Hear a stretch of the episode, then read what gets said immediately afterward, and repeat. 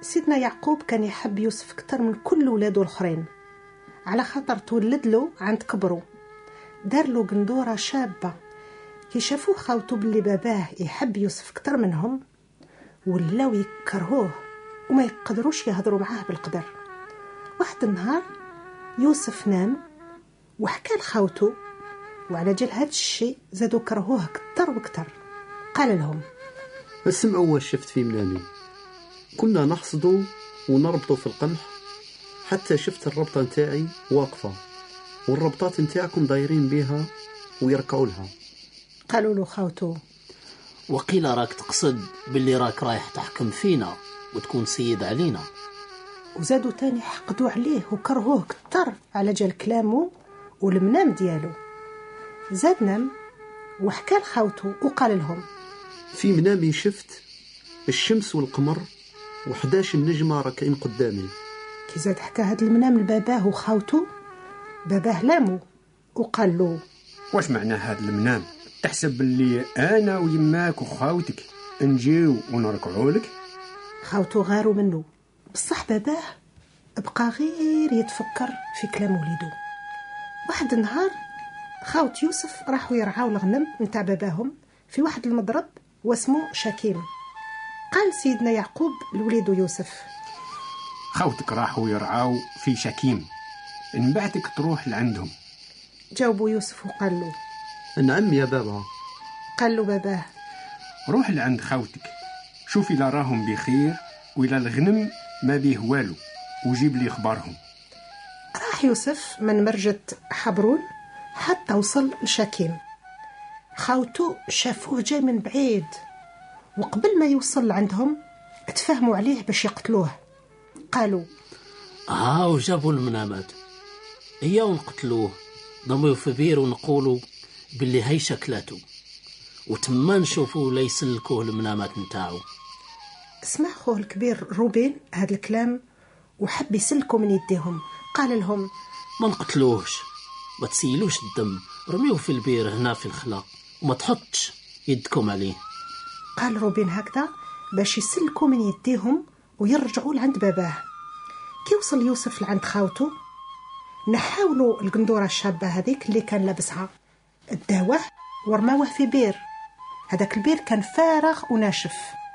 كي قعدوا باش ياكلوا شافوا من بعيد واحد القافلة نتاع تجار من بني إسماعيل جاية من بلاد جلعاد ورايحة لمصر كانت الجمال نتاعهم محملة بالعقاقر.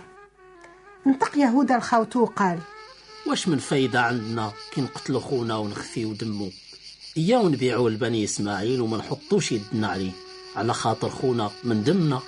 اتفقوا معاه خاوتو كي وصلوا لعندهم تجار بني إسماعيل خرجوا يوسف من البير وباعوه بعشرين صردي تاع الفضة لبني إسماعيل اللي داوه لمصر راح راوبين للبير وما لقاش خوه يوسف. قطع حوايجه ورجع عند خاوته وقال لهم. يوسف ما كاينش. وأنا واشنو ندير دروك؟ خداو القندورة متاع يوسف ذبحوا عتروس وغطسوها في الدم. بعتوا القندورة لباباهم وقالوا له صبنا هاد القندورة تحقق ولا نتاع وليدك ولا لا؟ سيدنا يعقوب عرفها وقال هذه قندورة وليدي. شي هايشة قطعاتو وكلاتو. سيدنا يعقوب قطع حوايجه أحزن على وليده وبقى يبكي عليه يامات طويلة. كي جاو ولادو وبناتو باش يصبروه ما قدرش يصبر وقال لهم نحزن عليه حتى نموت أو نلحق به. وبقى يبكي عليه مدة طويلة.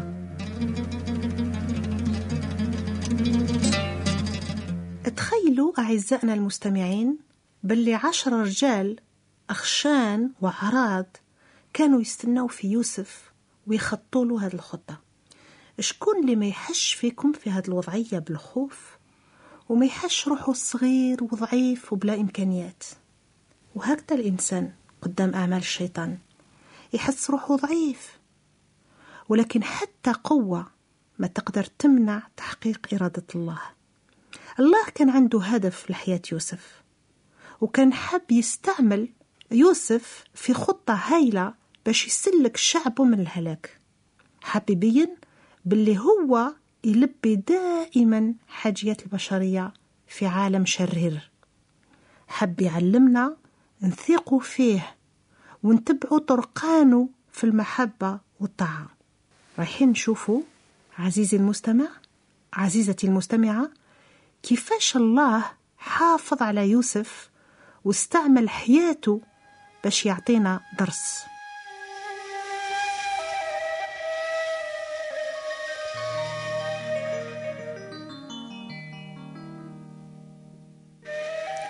بارك الله يعقوب بابات يوسف بركة كبيرة. كان غني ورزقو ربي 12 ولد عمر له دارو وكي كبروا ولادو بداو يساعدوه في إدارة أملاكه. العشرة الأولين كانوا يرعاو الغنم ويعسوا عليهم في إملاك باباهم في فلسطين. بصح يوسف كانت عنده مرتبة كبيرة عند باباه. هو اللي كان يروح يدي قوى باباه لخاوته في الخلا ومرات بلا شك كان يحكي لباباه الشي اللي داروه خاوته وهذا ما يعجبش خاوته والشي اللي زاد في حقدهم عليه هو كونه بدا يحكي لهم على المنامات اللي كان يديرهم. وحقيقة كان يوسف عنده بعض الإمكانيات فيما يخص المنامات. وتبين من بعد باللي مناماته عندها بعض التفسيرات. واحد النهار نام يوسف باللي كان مع خاوته في الحقل. وكان يربط السنابل في وقت الحصاد. مالا سنبولة يوسف وقفت وبقات واقفة. أما سنابل خاوتو حناو وسجدوا لسنبولة يوسف. واحد النهار آخر نام يوسف باللي الشمس والقمر وحداش النجمة سجدوا قدامه وحكى هذا المنام لعائلته. مالا خاوتو ما عجبهمش الحال وبداو يقولوا. واش يحب يقول هذا؟ وقيل حب نسجدوا له وقيل حسب روحه خير منا. وبابانا راه باين يحبو أكتر منا؟ وبداو يحقدوا عليه ويكرهوه. في الأخير وجدوا خطة باش يقتلوه. لاحظوا هنا أعزائنا المستمعين باللي نفس الخطية اللي كانت سبب في سقوط الإنسان ألا وهي الكبرياء موجودة هنا كذلك. كان يوسف يحكي مناماته بصفة فيها نوع من الكبرياء. وخوته ثاني كان قلبهم معمر كبرياء ما قدروش يقبلوا الفكرة باللي يجي النهار اللي رايحين يسجدوا فيها لخوهم اللي هو صغير عليهم. وهذا الكبرياء تبدل ورجع حقد وكراهية ودفعهم يفكروا في القتل. يوسف وخاوته ما هما إلا بني آدم كما إحنا كلنا. عمايلهم يوضحوا لنا باللي الخطية موجودة في داخل قلب الإنسان. دائما لما الناس تدير حاجات على حساب رأيهم وماشي على حساب مشيئة الله هذا ينتج عليه مشاكل كبيرة.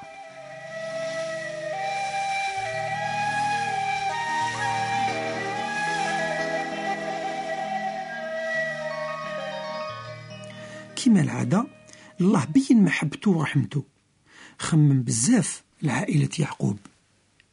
كانت عنده رحمة وشفقة تجاه خاوة يوسف العشرة وبالتالي ما خلاهمش يقوموا بالاقتلال اللي كانوا يفكروا فيها. كانت عنده ثاني رحمة وشفقة تجاه يوسف بما أنه حافظ عليه وما سمحش باش يوسف ينقتل. وكانت عنده رحمة وشفقة تجاه كل عائلة يعقوب بما أنه كان يوجد لهم طريق للمستقبل باش يخرجهم من الأزمة. الله يبين دايما رحمته تجاه البشر. بس نعرفه من خلال قصص الأنبياء باللي لازم دايما يحكم على الشر يعني على الخطية.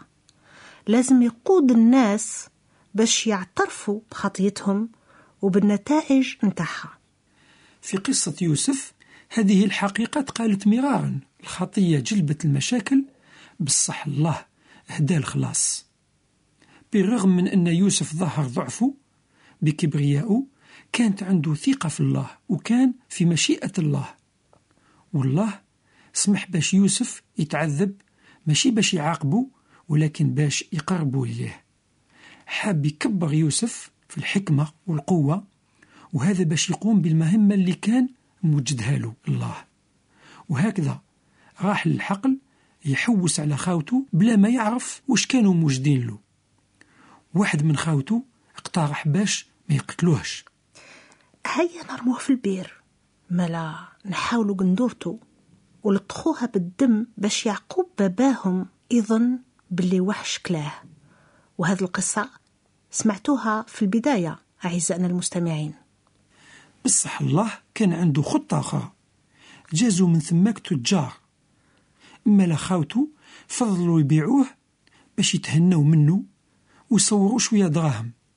وهكذا داو هذوك التجار يوسف لمصر بصح يوسف ما راحش وحده لمصر الله رافقه وكان دايما معاه. ويوسف كان واعي بهذه المحبة نتاع الله. وكان يحس روحه محمي ومحبوب من طرف الله بالرغم من الظروف اللي كان عايش فيها. الله أحمى يوسف ونجاه من الموت. على خاطر كان عنده قصد معين. ما استعمل هذه الظروف باش يحقق إرادته. ويوسف كان عارف هو تاني باللي هذه الظروف كلها متاع حياته هي في يد ربي. نصيبي هو الرب هكذا قالت نفسي. نصيبي هو الرب هكذا قالت نفسي.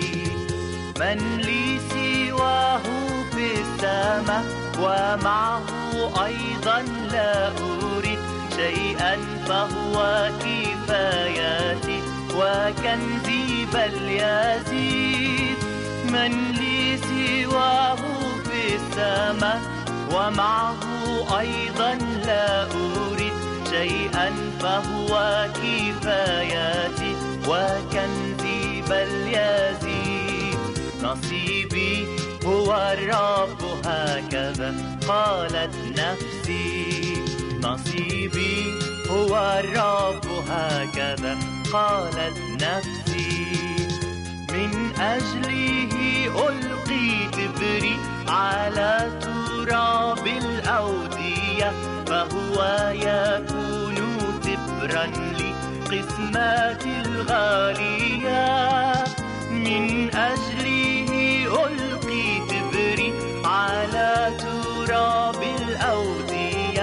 فهو يكون تبرا لقسمات الغالية.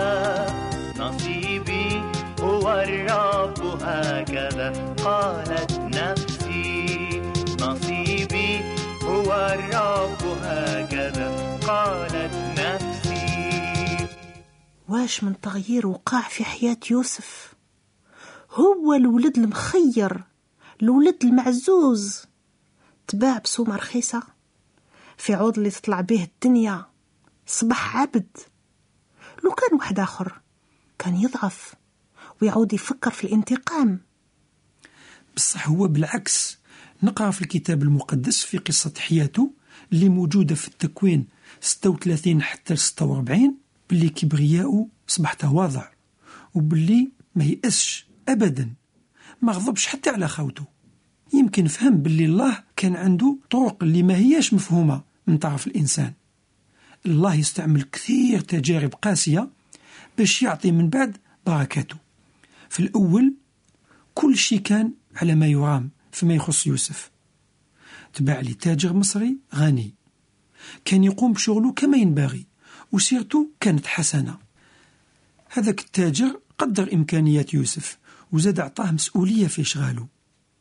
والله بارك في خدمة يوسف وسيدو زاد ترفه بصح واحد النهار زوجة سيدو حاولت تغويه ولكن رفض وما قبلش يخون سيدو ويرتكب زنا مع مرته. بصح هي صمت على هذاك الشيء وشدت في حوايج يوسف وما حبتش تطلقه هي تجبد وهو يجبد في روحه حتى قطعت له حوايجه وهو خرج يجري. كان يوسف إنسان حقاني. مالا هذيك المرأة؟ صخت وتهمت يوسف. وغات راجلها قمت جت يوسف وقالت له هو اللي تعدى عليا بصح أنا ناديت بالغيث. ملا خاف وهرب وخلى قمشته في يدي.